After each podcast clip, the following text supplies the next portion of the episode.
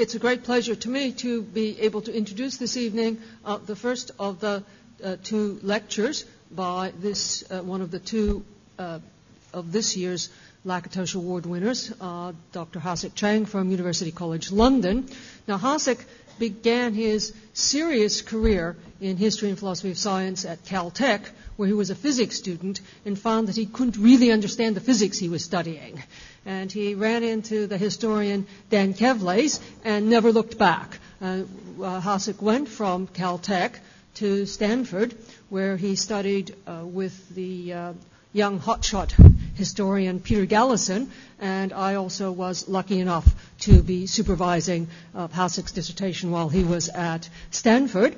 And then uh, Hasok went from um, one end of the age scale to the other. He had originally at Stanford been studying with the um, up and coming bright young hotshot in the field, Peter Galison, and he went off to Harvard for a postdoc with what's probably the grand old man of history of physics, Jerry Holton. And then from um, from there uh, on to University College London, which is good luck for all of us uh, who have gotten to see a lot of Hasok uh, on account of that, and has been very instrumental in building the wonderful new program in science technology studies at, um, uh, along with his colleagues um, over at UCL, and has been often at LSE in cooperative projects, in particular a long-standing project on measurement in physics and economics with Mary Morgan here. Uh, now, um, Hasok wrote his dissertation on he wrote his dissertation on quantum measurement, and uh, already he was a bit of a renegade because he didn't write on the traditional quantum measurement problem that philosophers of physics are all concerned about, but rather about real measurement and how that affected uh, the quantum measurement problem. His award winning book is on measuring temperature. And as I said, he was part of this um, research group on measurement in physics and economics. So by now, Hasok is certainly, I think, known throughout philosophy and history of science as the guru on measurement. Now, one of the kinds of things that never oops, never gets to appear in your CV are some of the important things that you've really done. And one of them uh, that I wanted to mention about Hasok is that he has uh, spearheaded and been keenly uh, influential in a movement to set a new agenda in history of uh, in the research in history and philosophy of science and to um, try and bring a much greater focus in history and philosophy of science on research and practice. Now, it um, apparently focusing on practice is something that we all did back in my generation. So that move was already done. But what's um, what's new and exciting about the new work that Hasok and his friends and uh, colleagues are doing is to focus on effective practice, on practices that will help improve understanding and, in particular, planning and policy in the sciences. And the, in particular, um, he's been um, founding member of the uh, Society for Philosophy of Science and Practice, which now has um, sort of, uh, groups meeting all around the world. Um, I think I will only close with a couple of remarks that um, occurred at dinner last evening. Um, Hasok's father, uh, who was uh, distingu- is a distinguished uh, uh, civil servant and politician, and was Minister of Trade and Industry, has, um, you know, just as philosophers have uh, enormous respect for um, people who do things, do real things. Uh, he has an enormous respect for professors, it seems. And he was uh, telling me last evening that in Korea, uh, there's such respect for professors that students must be very careful never, never to even step on the shadow of their professors. Um, now, I want to say that Hasok has been exceedingly good at uh, being Korean in this respect and has never in any way stepped on the shadow of any of his teachers or um, older collaborators, Peter Galison or me or Mary Morgan or uh, Jerry Holton. Um, but he's done it in an extraordinarily uh, special way. Uh, he hasn't stepped on our shadows because what he's done is he's spurted way, way out in front.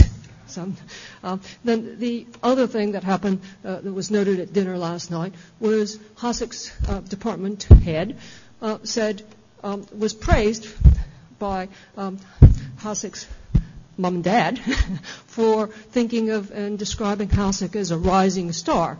And I just want to, I think, conclude my introduction by pointing out that I think this is not really an apt description and that the department chair will be happy to agree with me that Hasok is really a risen star. Thank you, Hasok.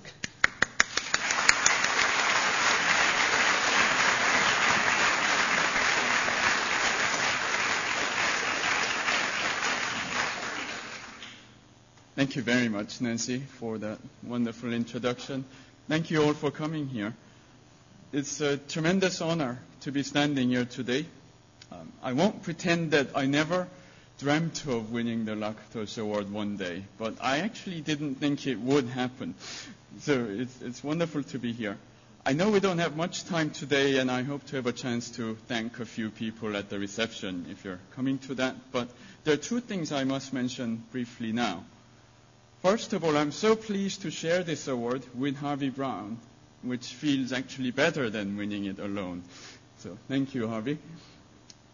And then I must say how delighted I am to actually have my parents here from Korea, um, just to continue on that family theme. Before I had any inkling of winning this award, they had planned to come for a visit in February, actually. And then some things came up and their visit had to be postponed until as it just happened mid-April. Now, in February, we were actually going to take a trip to Hungary to celebrate my mother's 70th birthday. That didn't happen, but instead, here we are, commemorating the most celebrated Hungarian in our business. So things, I think, sometimes have a way of working out, and I'm delighted. Now, you know, it took me about 10 years to write Inventing Temperature from its conception to the actual publication. And some people think that's a very long time, but it's absolutely nothing compared to the 41 years of complete dedication from my conception that my parents had to spend to get me this far. So may I ask you to join me in thanking them with a big round of applause.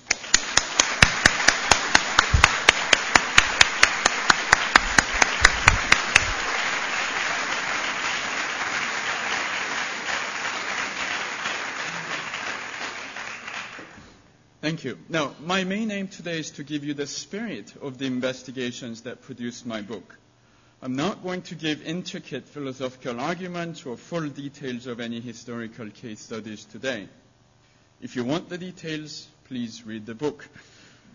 For now, I'll have to ask you to simply trust the Lakatos Award Committee that I have grappled sufficiently with the devil that's in the details. The two main parts to my talk today no, can, can everybody hear me okay?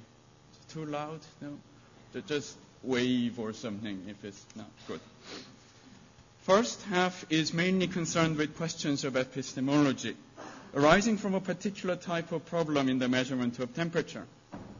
Building on that discussion, the second half will ask about the nature and function of the philosophy of science. What is our business all about? Now, let me begin by remembering what initially got me into this long and peculiar study of thermometers back in the autumn of 1994. I was interested in the old familiar issue of the theory ladenness of observation. I also wanted to carry on with the analysis of actual laboratory measurement methods, which Nancy mentioned as part of my PhD work. As I had got tired of having to explain so much quantum mechanics and that sort of thing to people before I could even start talking about the philosophy, I wanted to use some scientifically simpler cases. So I thought naturally turned to thermometers, since at this time my postdoctoral supervisor, Gerald Holton, had put me on to looking at the history of low temperature physics. So I thought this is nice, because temperature is an absolutely fundamental physical quantity but it's something that everyone has some sense of, and everyone knows how to use a basic thermometer. Well, so I thought until I saw this. Kentucky Fried Chicken. Now, I tell my students that if science doesn't work out for them, there is always a career in advertising. At any rate, I said to myself, let's take something as simple as an ordinary mercury thermometer. Does even such a simple instrument involve theory? Yes. The key assumption here is that mercury in the thermometer expands uniformly or linearly with increasing temperature. So think about the picture here, how simple thermometers are made. We take a glass tube partly filled with mercury. We plunge that into freezing water, see how far the mercury comes up, mark that point zero. We plunge it into boiling water, mark that point 100, and then um, we say we divide up that interval equally in, in between, so the halfway point is 50, etc. So what we assume is that when the temperature is exactly 50 degrees centigrade, the mercury comes up exactly to the halfway point. But is that true? If you're a good physicist, you would think that such assumptions should be, of course, tested by experiment. So you would want to take some data and make a plot of the volume of mercury against temperature see if the points lie on a straight line. But if you look at that graph, how would you get the temperature values on the x-axis unless you already had a thermometer that you can trust, which is exactly what you don't have yet. You could try using a different kind of thermometer to take the temperature values, but then you have to worry about how you know that thermometer is good. You could try to make a theoretical argument about whether mercury expands linearly or not, but that would require detailed theory of thermal physics, which you would, in all likelihood, have to test by experiments that involve the measurement of temperature. So either way, we seem to be stuck with a circularity. Now, I soon realized that this was not a problem peculiar to thermometry, but a general problem pertaining to nearly every attempt to justify any method of physical measurement. Now, as philosophers always do, I made up a new term designating this problem. So I called it the problem of nomic measurement. Here's a precise formulation of it. First, we want to measure some quantity x. If that quantity is not directly observable, what we have to do is infer it from another quantity y, which is directly observable. For that inference, we need a law that expresses x as a function of y. But the form of this function f cannot be discovered or tested empirically because that would involve knowing the values of both y and x, but x is the unknown variable that we don't know how to measure yet. So you've got a nice tight circularity at the very foundation of empirical science. Now, I couldn't see any solution to this. I was about to give up. Ah, hide that for now. When I was just about to give up, it occurred to me, but they have done this. Meaning, right? If you ask physicists today, uh, they say they know exactly how mercury expands according to temperature, and they know it's actually not linear. So somewhere, somebody must have figured out a solution to this problem. So I thought at least I could go and look at the history to learn how this was actually done. Now, the, the data I'm just showing you here quickly is an illustration of why practicing scientists would have worried about this. Um, this is what you get when you make thermometers in the same way, make them agree at 0 and 100, fill them with different liquids, and this is the kind of difference you get. In the middle of the scale, mercury and alcohol thermometers will differ as much as 6 degrees. Unless you've sorted this out, you cannot do science. So, where have we got? We got the question of different thermometers filled with different liquids. We have to decide which one is correct. Now, when I did look at the history, I realized that this was a major problem that exercised some of the best scientific minds of Europe for 150 years. Which means I'm not going to tell you the whole story. I'm going to give you three snippets, snapshots of this long history. The first person who nearly got everyone to agree on a solution to this problem was the Swiss meteorologist, geologist, theologian, and businessman Jean-André Deluc, who later in life lived in Windsor as the tutor to Queen Charlotte of the mad King George III. Now, Deluc had a simple and ingenious idea, which I call the method of mixtures. He said if you take two equal amounts by weight of freezing and boiling water, mix them up quickly, the mixture should be at 50 degrees, right? Because one is zero by definition, the other is 100. Very clever. Right? Then you stick various thermometers into that mixture, and the one that comes out closest to 50 is the best one. Now, he actually did this. And on the basis of his experiments, uh, I'll show you the summary result. He's using uh, an 80 degree scale, which they had in French speaking worlds. Um, so 40 in the midpoint is how it should come out. Mercury is the best one. It's only 1.4 degrees out. Everything else, as you can see, is way out. So Deluc concluded that Mercury was the best choice, and he almost convinced everyone, but not quite. Why? Because some people noticed that even this method relied on an untested bit of theory. Now go back to the case of mixing two equal amounts of boiling and freezing water. When we say that that mixture should be at 50 degrees exactly, what we are assuming is that it takes exactly the same amount of heat to bring that body of water from 0 to 50 degrees as it does to take it from 50 to 100. Generally speaking, what that comes down to is the assumption that the specific heat of water is a constant, not a function of temperature. How do we know that? It may not be true, and actually it isn't even possible to test it without employing a thermometer. So we're, we're right back where we started with the circularity again.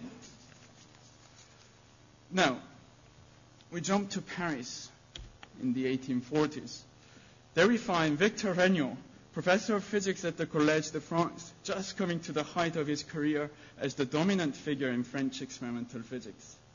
Regnault had a very well-funded government commission to study everything relevant to the workings of the steam engine to help French industry compete with the British.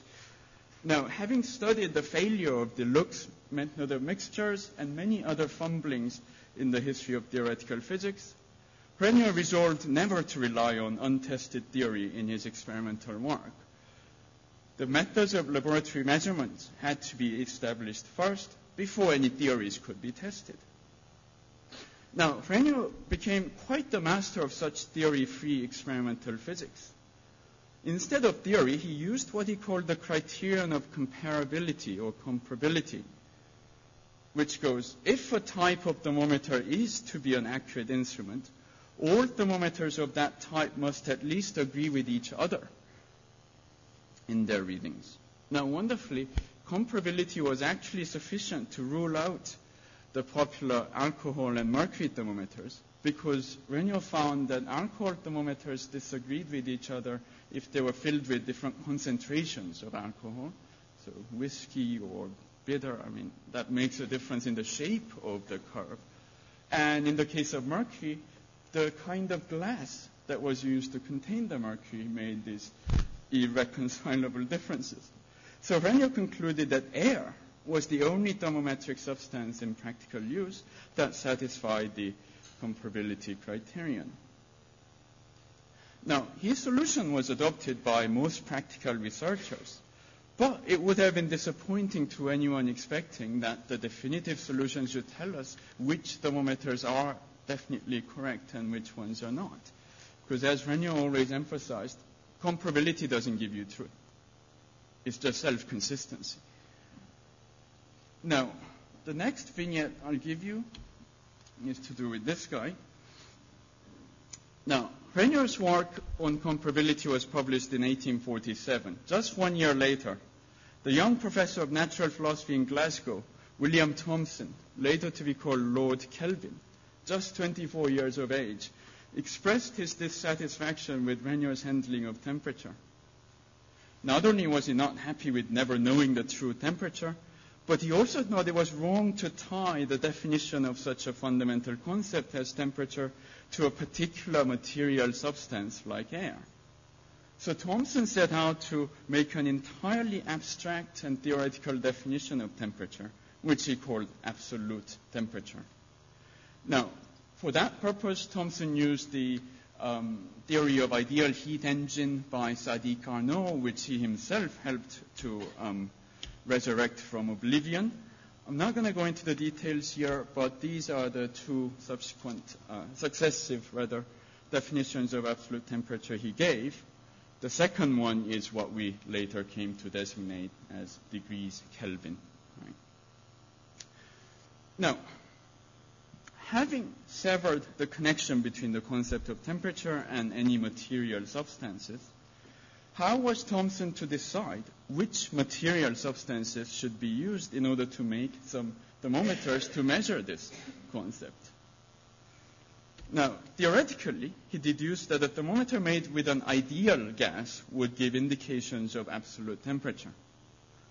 But he knew full well that there were no ideal gases. So what he did, he made thermometers with actual gases and corrected them by making an assessment of how much those actual gases deviated from the ideal.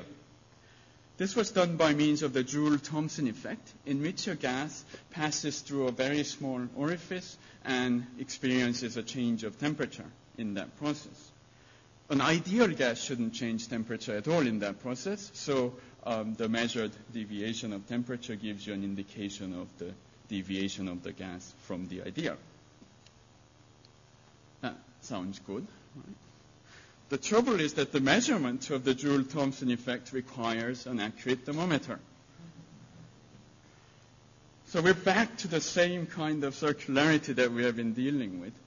Later in life, Thomson recognized this philosophical difficulty clearly, and he said, I quote, we have no right to measure these heating and cooling effects on any scale of temperature, as we have not yet formed a thermometric scale.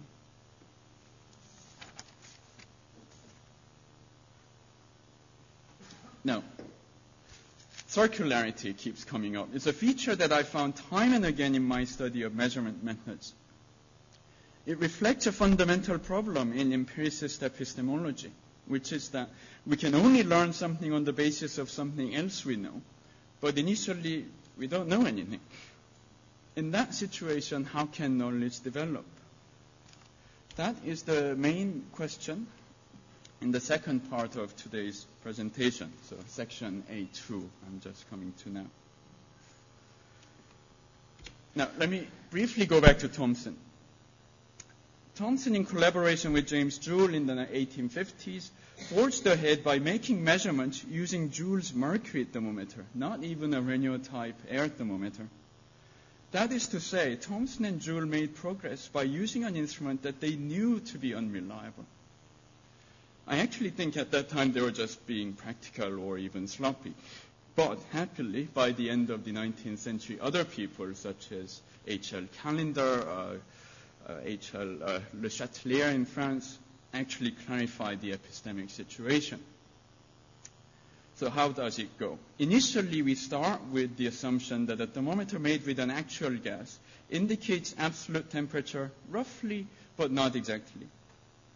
Then we make corrections to the gas thermometer with the help of the Joule-Thomson effect.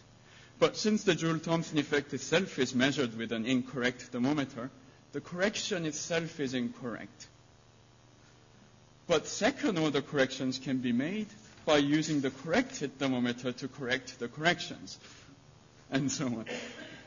Thankfully, in this case, the first order corrections are quite small already, and the second order corrections even smaller, and soon enough you would reach convergence. Now, this work of Thomson's exemplifies a strategy of growth which I call epistemic iteration. It's a process in which successive stages of knowledge are created, each building on the preceding one, in order to enhance the achievement of certain epistemic goals. Goals like precision, consistency, scope, explanatory power, simplicity, and so on. Now, the interesting thing about epistemic iteration is that we don't start with indubitable facts or with axioms that are accepted as certain. Instead, we start with a system of knowledge that we recognize as imperfect or even faulty.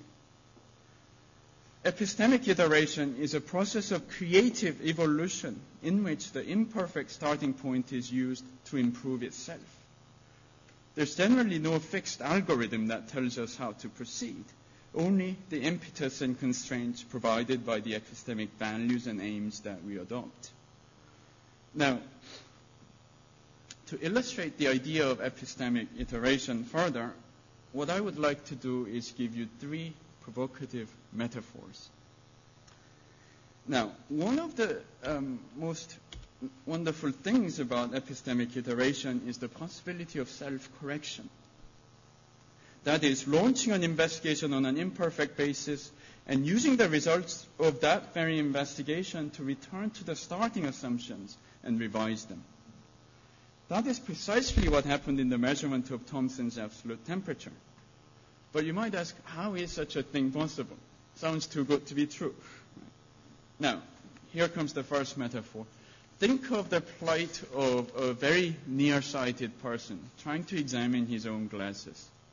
So my eyes aren't that bad, but let's just pretend for the moment that they are. So if I pick up my glasses and try to look at them, I can't see the fine scratches on the lenses. What can I do? Well, if I just put them on and look at myself in the mirror, I can see the glasses quite well. I can actually see the defects. So I think that this is a marvelous image of self-correction. Try that at home with, with the mirror. It's nice. but there is an issue, right? How can I trust the image of the defective glasses that is obtained through the very same defective glasses? Well, in the first instance, my confidence comes from the sensible clarity and acuity of the image itself, regardless of how it was obtained. That gives me some reason to accept provisionally that certain defects in the glasses somehow do not affect the quality of the image seen, even when that image is uh, the image of the defects themselves. Now, that doesn't give you ultimate truth. It does give us improvement judged by certain clear criteria.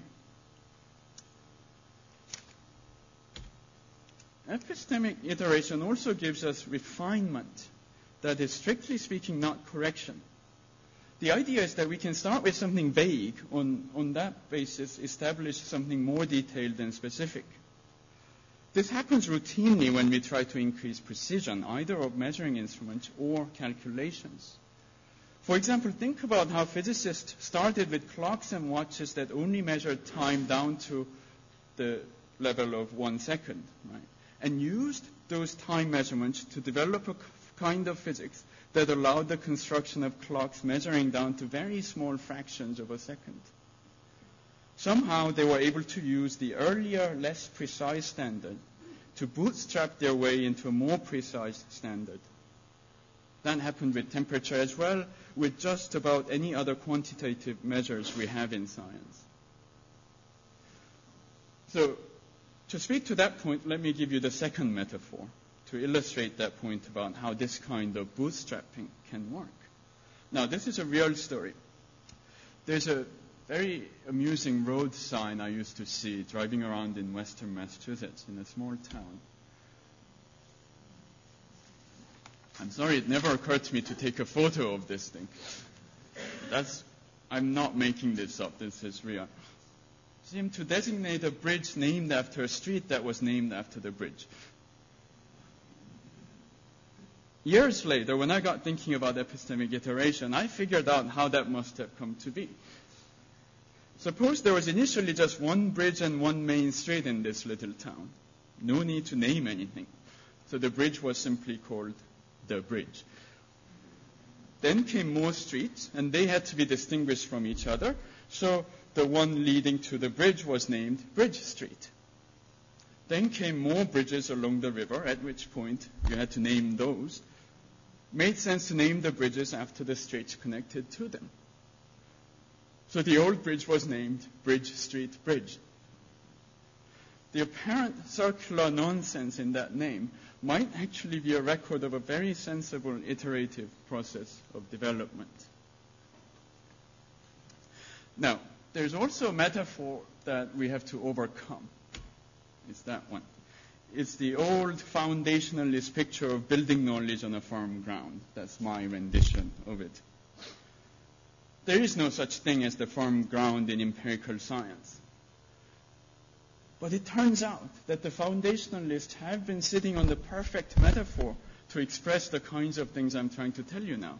There's only one thing you have to do, which is to remember that the earth is not flat, but it's round. It looks like this. In reality, we don't build upward on a flat earth, but outward on a round earth. That's how the metaphor building has to work as well. There are no fixed points and no up and down in the universe. Even Aristotle knew that. We build on the earth not because it's firmly fixed anywhere, but because it's a large and dense body that attracts other things. And we just happen to live on it. This is the image that I'd like to leave you with as I conclude the epistemological half of this talk.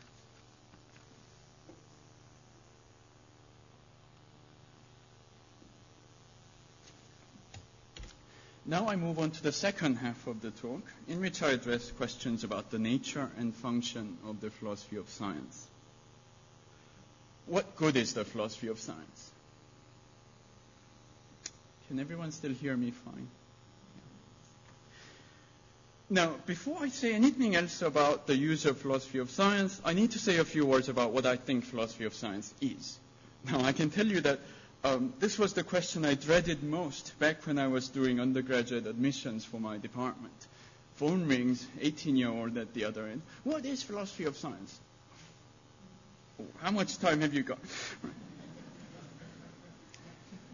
the first thing I have to address for my own purposes is the relation between philosophy of science and history of science. So that's section B1, which I'll do briefly.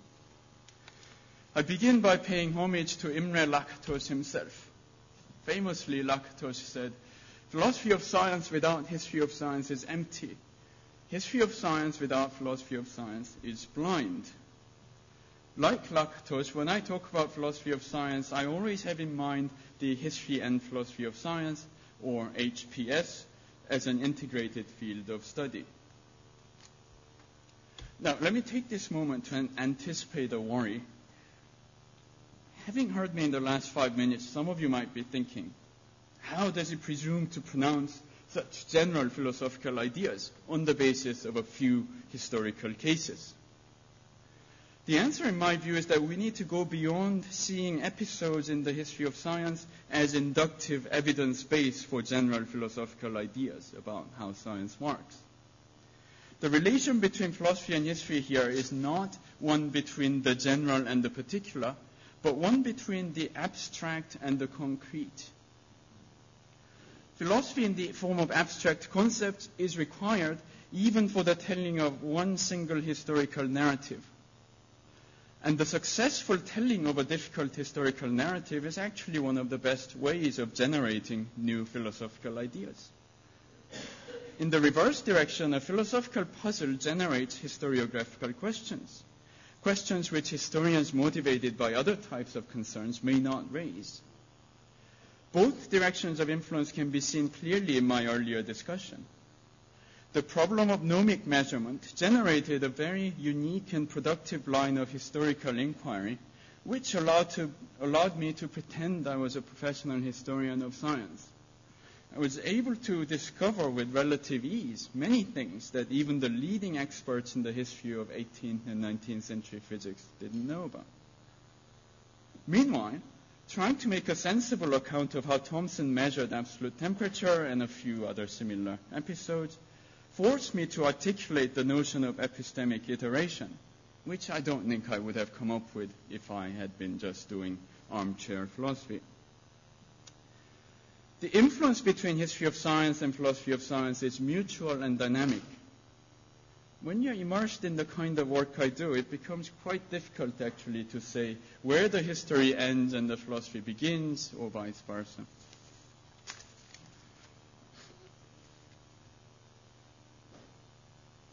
Now, there's much more I would like to say about the history and philosophy relation, but for today, I think it's more important that I talk about the relation between HPS and science. Again, I'm just going to say HPS instead of saying history and philosophy of science each time. It cut about three minutes in my talk. This brings me to the next um, part of the presentation, section B2. I'm now going to put forward a controversial thesis, which is that HPS can improve scientific knowledge itself, going beyond giving a mere description of what scientists do and how science works. Now, the best way to register this general point, once again, is to give you a couple of concrete stories. Earlier, I mentioned the fixed points of thermometers. Right? Now, the idea that phenomena like the boiling and freezing of water always happen at the same temperature is so widely accepted, it's become an item of scientific common sense. Typical example of that attitude we can find in this curious book called The Complete Idiot's Guide to Economics, where the author says, the findings and knowledge produced by a social science generally cannot be as exact or as predictable as those of physics or chemistry. For instance, if you put water in a saucepan on a stove, you know with certainty that it will boil when it reaches 212 degrees Fahrenheit. I'm going to spend the next 10 minutes telling you that this is just not true. And I'm not talking about the effect of air pressure and other factors such as impurities, which you all know about, which can change the boiling temperature.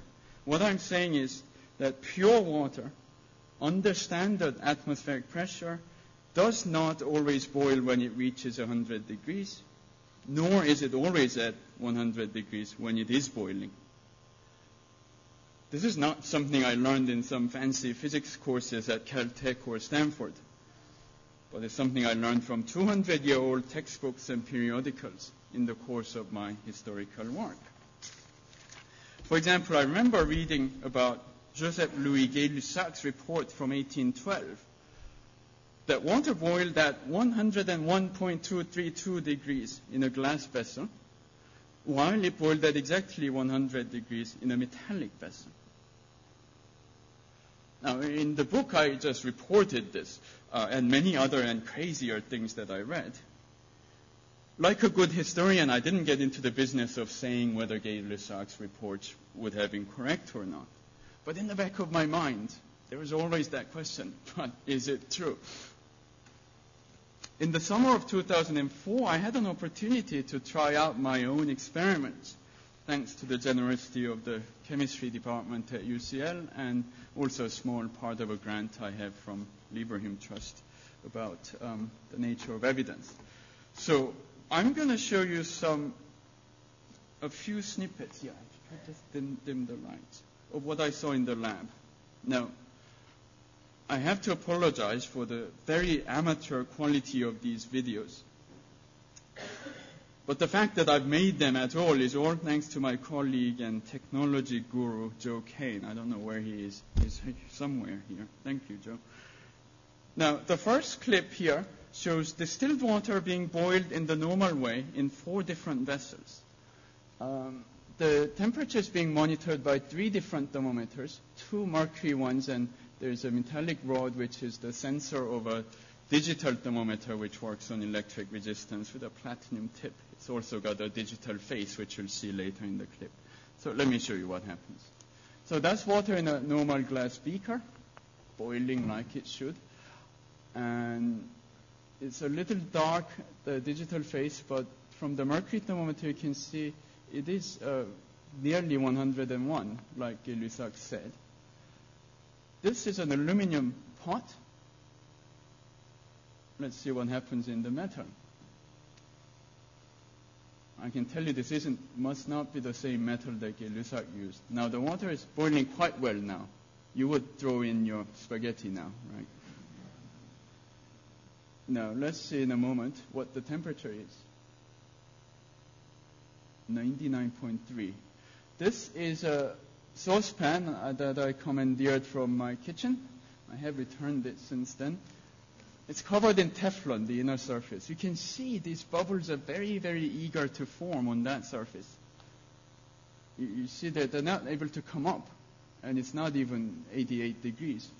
Now they start to come up, but the water is still too cold for them to come through without being collapsed. And now, after a while, it's really boiling again, the pasta drawing point. 98.7 was that temperature. The final bit here is water boiling in an ordinary ceramic mug, which I bought at John Lewis. And you see that there's only really one place where the bubbles come. It's having trouble generating bubbles. As they come up, they're very noisy, and they get huge by the time they reach the surface. What's the temperature? It's about 102. They're even completely quiet moments in this vessel. And the, the fewer bubbles you produce, the less heat you can lose, so the temperature tends to go up. Goes on for a bit, and at the end you'll be able to see that the temperature, after a while of boiling, had reached a little bit over 102. It's nearly 103 in that bit. So, what's going on here? There's a, a range of at least about five whole degrees in the boiling temperature of water, depending on the material of the vessel in which it is boiled. So not only was Gay-Lussac right, he, he was even, I mean, minimizing the effects that he should have observed. Now, this is only a glimpse at the wonderful complexity of boiling. In fact, um, we Deluc again. Um, he had done extensive work on this subject for 30 years before Gay-Lussac. Deluc's first main concern was that we normally use an extremely intense heat source, such as an open flame, to boil water. Now, when you think about it, the bubbles of vapor form in the layer of water that's immediately in contact with the very hot surface, where the temperature must be higher than what we measure in the main body of the water. In the main body of the water, you don't form these bubbles. So, in order to find the temperature of what he called true ebullition, Deluc thought we needed to bring the whole body of water to the same temperature, which he sought to achieve by heating the water slowly with a weak source of heat while minimizing the loss of heat at the surface. So what he did was take a round flask with a very long thin neck and heated it by immersion in a bath of hot oil. So the next clip shows you um, that arrangement. Now, I was able to pick up um, the chemist volumetric flask, which has just the right shape. There are hundreds of these lying around in the lab, so I was lucky. And I did try the oil bath, but the, uh, in what you see in the clip is something simpler, in which the flask is being heated on a hot plate. That's quite hot, but much cooler and gentler than the Bunsen burner flame and that sort of thing. Now, let's see what happens here. So we start with the water quite cold at 36 degrees. It takes too long, so I'm going to cut to where it begins to boil in just a moment. So it's beginning to boil normally. It's about 100 degrees. What you'll see um, is the bubbles now come from only a few places after a while. And the temperature is going up, nearly 102 now. And I'm going to shut up now, let you observe.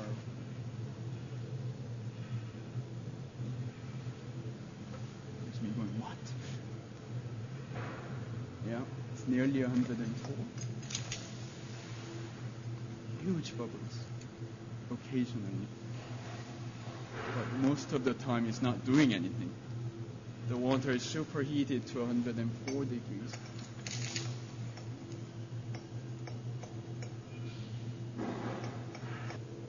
Now, that's enough um, of that now. Now, you, may be wondering why the boiling behavior changes as it goes on, becoming more and more erratic. Deluc worked out that the formation of vapor bubbles was actually facilitated by the presence of dissolved air in the water. Because the process of boiling has the effect of sweeping out the dissolved air, the water becomes harder to boil as the boiling goes on. Now, as far as Deluc was concerned, boiling facilitated by dissolved air was not true boiling. He wanted to study boiling in truly pure water. Now, even after prolonged boiling, there's still some dissolved air left in the water. So, to remove that last bit of water, he came up with a kinetic technique. Now, uh, anyone who's made the mistake of shaking a bottle of fizzy drink before opening it knows that shaking tends to disengage dissolved gases in water. So shaking is what Deluc did. He reports. This operation lasted four weeks. now, there is dedication, during which I hardly ever put down my flask except to sleep, to do business in town, and to do things that required both hands. It doesn't tell you what those things were. I ate, I read, I wrote, I saw my friends, I took my walks, all the while shaking my water down the streets of Geneva. So the next and final video clip shows you what happens when you try to boil this degassed water. And no, I didn't go around shaking the water for four weeks. I found another method, which is almost as good and takes only 10 minutes. Now, what you see here um, is it's a little dim. It's a volumetric flask as before. There's the long, thin neck. The main body is uh, buried underneath um, a bath of graphite. It's like sand. It's a lot easier to handle than uh, what Deluc was using, which was walnut oil. It goes crazy when a drop of water comes into it. So graphite. And this bit here is a big thermometer, which can read down to 0.01 degrees. Um, when the clip starts playing, um, it's been heating for a long time. It's degassed water at the temperature of about 107. And it's not doing anything and the temperature is increasing at the rate of about one degree per minute. So I, will just plunge you right into the middle of this so you can see what happens. Now, that's the water level there. Can you see that? Where the finger is. So I'm going to keep that finger there so you can see.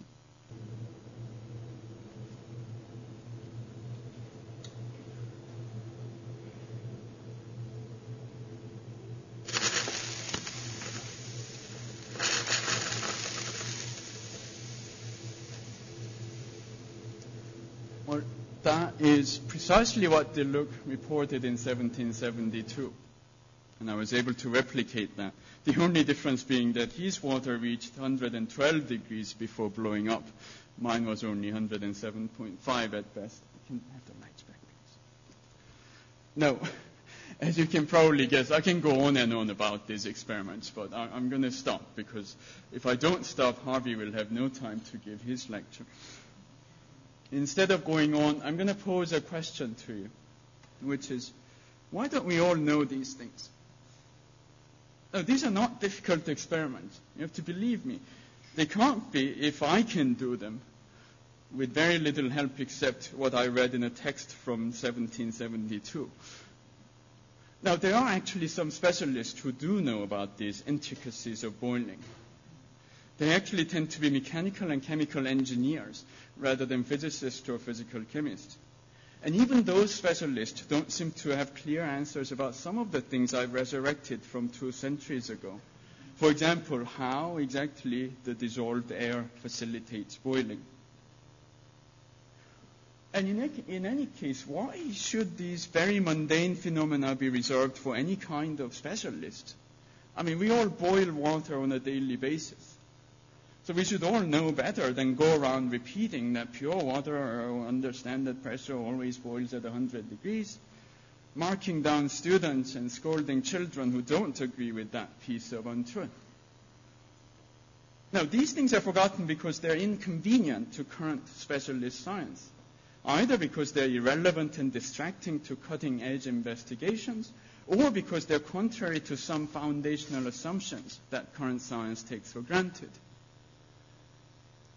Over the 19th century, thermal physics came to be based on the idea of sharp phase transitions, emblematically expressed in that phase diagram right, with a sharp line between the liquid and gas phase. None of the things I've shown you in the last 10 minutes can be fitted into that picture of things, so they become lost.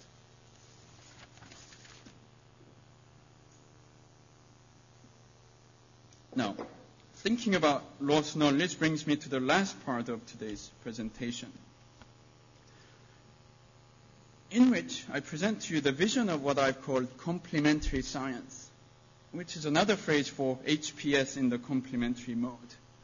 Here's a definitive statement. Because many things are protected from questioning and criticism in specialist science, its demonstrated effectiveness is also unavoidably accompanied by a degree of dogmatism and narrowness of focus that can actually result in a loss of knowledge.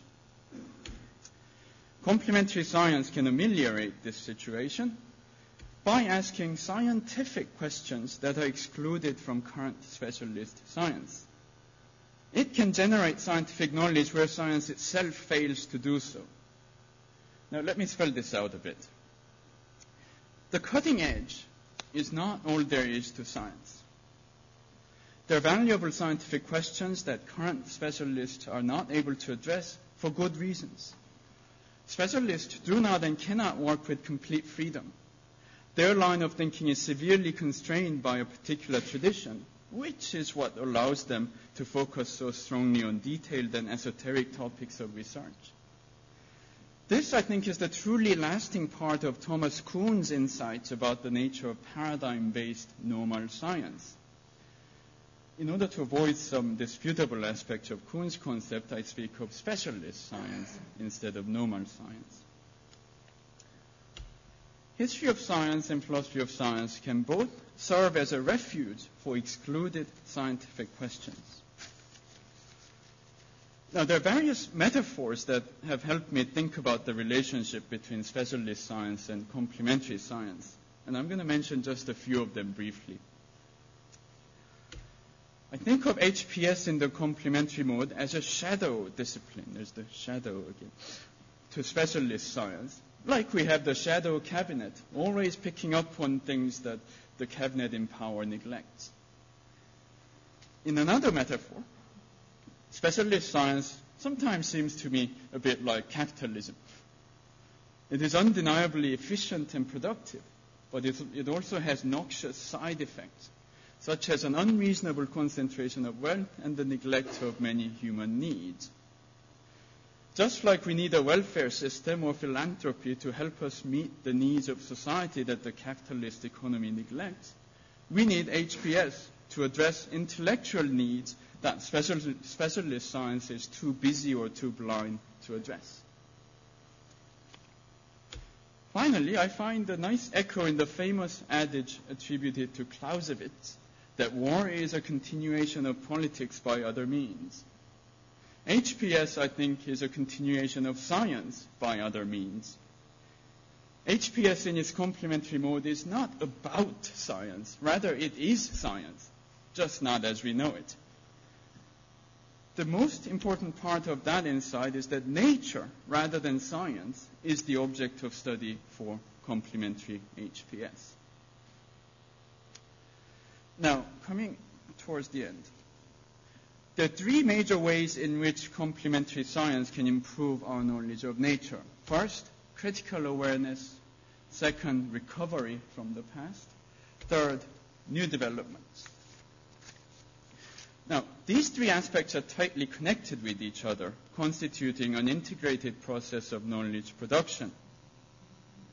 When we identify scientific questions that are excluded by specialist science, the implication is that we would like to have those questions answered. That is already a critical value judgment on specialist science, namely that it neglects certain questions we consider important or interesting. And then when we examine certain discarded elements of past science, we may reach a judgment that they were rejected either for imperfect reasons or for reasons that are no longer valid. If we decide that there are avenues of knowledge that were closed off for poor reasons, then we should try to explore them again. At that point, complementary science would start creating parallel traditions of scientific research, which depart from the dominant traditions that have developed in specialist science. So, to conclude, complementary science could trigger a decisive transformation in the nature of our scientific knowledge. Alongside the expanding and diversifying store of current specialist knowledge, we can create a growing complementary body of knowledge that combines a reclamation of past science, a renewed judgment on past and present science, and an exploration of alternatives. This knowledge would by its nature tend to be accessible to non-specialists. It would also be helpful or at least interesting to the current specialists.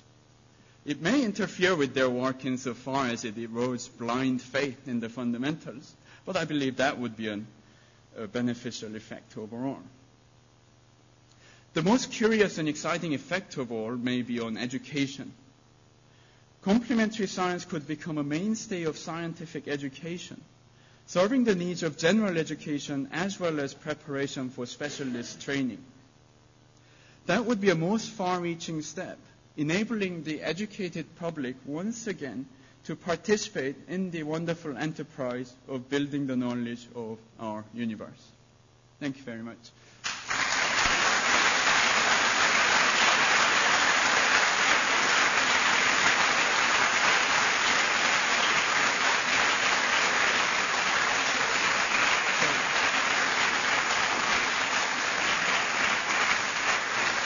Lovely.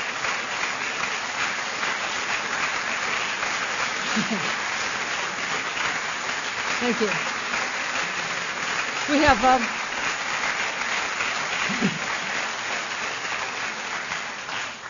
uh, we will have a break uh, before we start the next talk at 6:30, uh, but I think that leaves us a few minutes for discussion. So, are there people with questions or remarks? Please. and an economist. And yes, uh, that, we economists are very good at uh, having blind faith, and I'm, I'm, glad that he took a Mickey out of uh, economists. Well, actually, I have uh, a genuine question, which uh, yes. uh, I would briefly ask.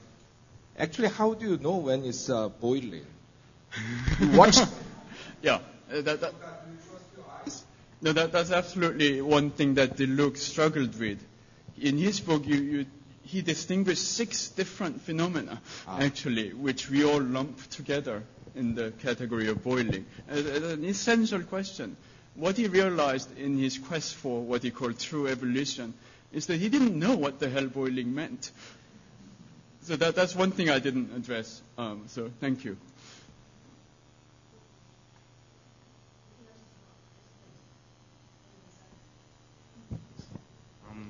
If I tell you the material of uh, a saucepan, is there a possibility to predict whether it would boil at 97 or 103 degrees? I would love to, but so far as I've studied the existing literature, that's very hard. What you can predict is that if the surface is porous, that will tend to generate bubbles very well because the little tiny micropores serve as nucleation sites. Also, if the surface is hydrophobic, that helps. And Teflon is both actually in place of the old style boiling stones people used to use in chemistry labs to smooth out the boiling, they now have these things called boiling stones. Uh, boiling stones, yes, that's what the, they call the current ones. That's chips of pure Teflon. That's the stuff you buy these days. So you can predict some qualitative things, but there isn't enough science, as far as I know, for that quantitative prediction.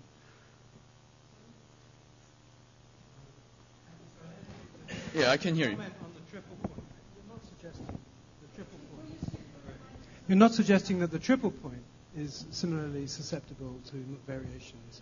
I actually, yeah, no, that's a good question. The triple point is, of course, what um, scientists nowadays use to fix uh, that near um, boiling point, uh, freezing point. But uh, there are two, two things to say. One is um, before the triple point, there was the steam point, right, which is somehow more regular than the boiling water temperature.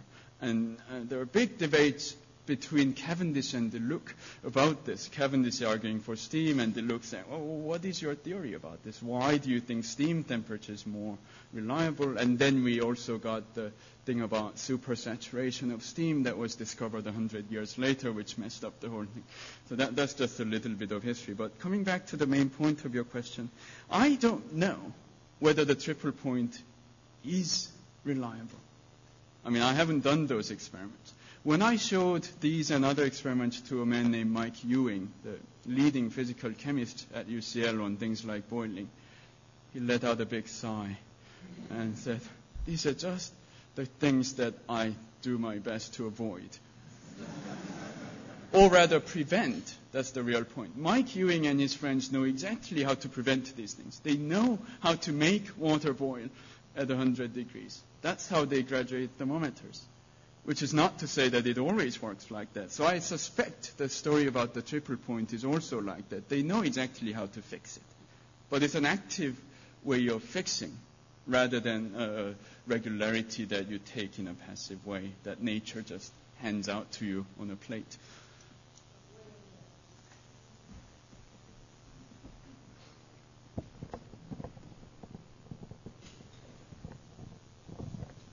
Well, Hasok, uh, thank you very much for a fantastic talk. But I was going to suggest that the triple point is precisely uh-huh. your next project. In a, in a previous life, I did my PhD on glass forming liquids. They are liquids that cool below, yep. below the freezing point and become like the glass that we have around us, not crystals, but amorphous liquids. Mm-hmm. And I think what you ought to do now is you ought to tackle that freezing point question and just see how they got round that one as well.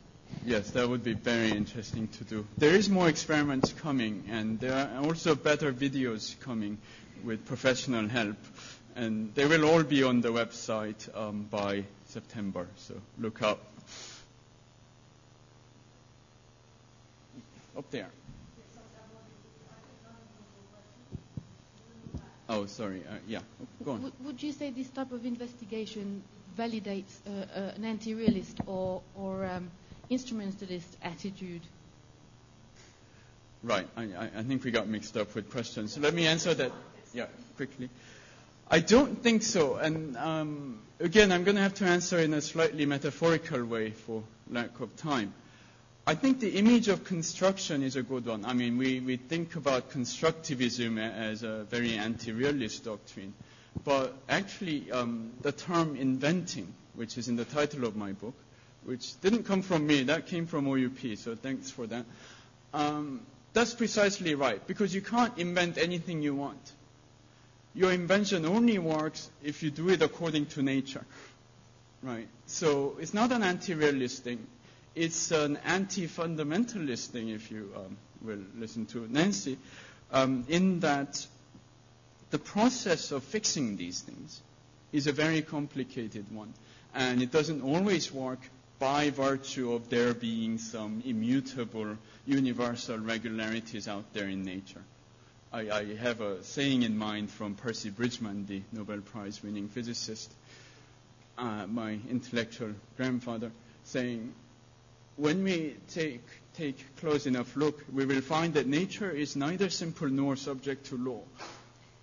Now, he did, he did say that after he won the Nobel Prize. But it's not that nature doesn't have its own objectivity that we can't control, but I think what we do in science is we create simpler images of what there is out there in nature. And that's a lot of it. Thank you very much.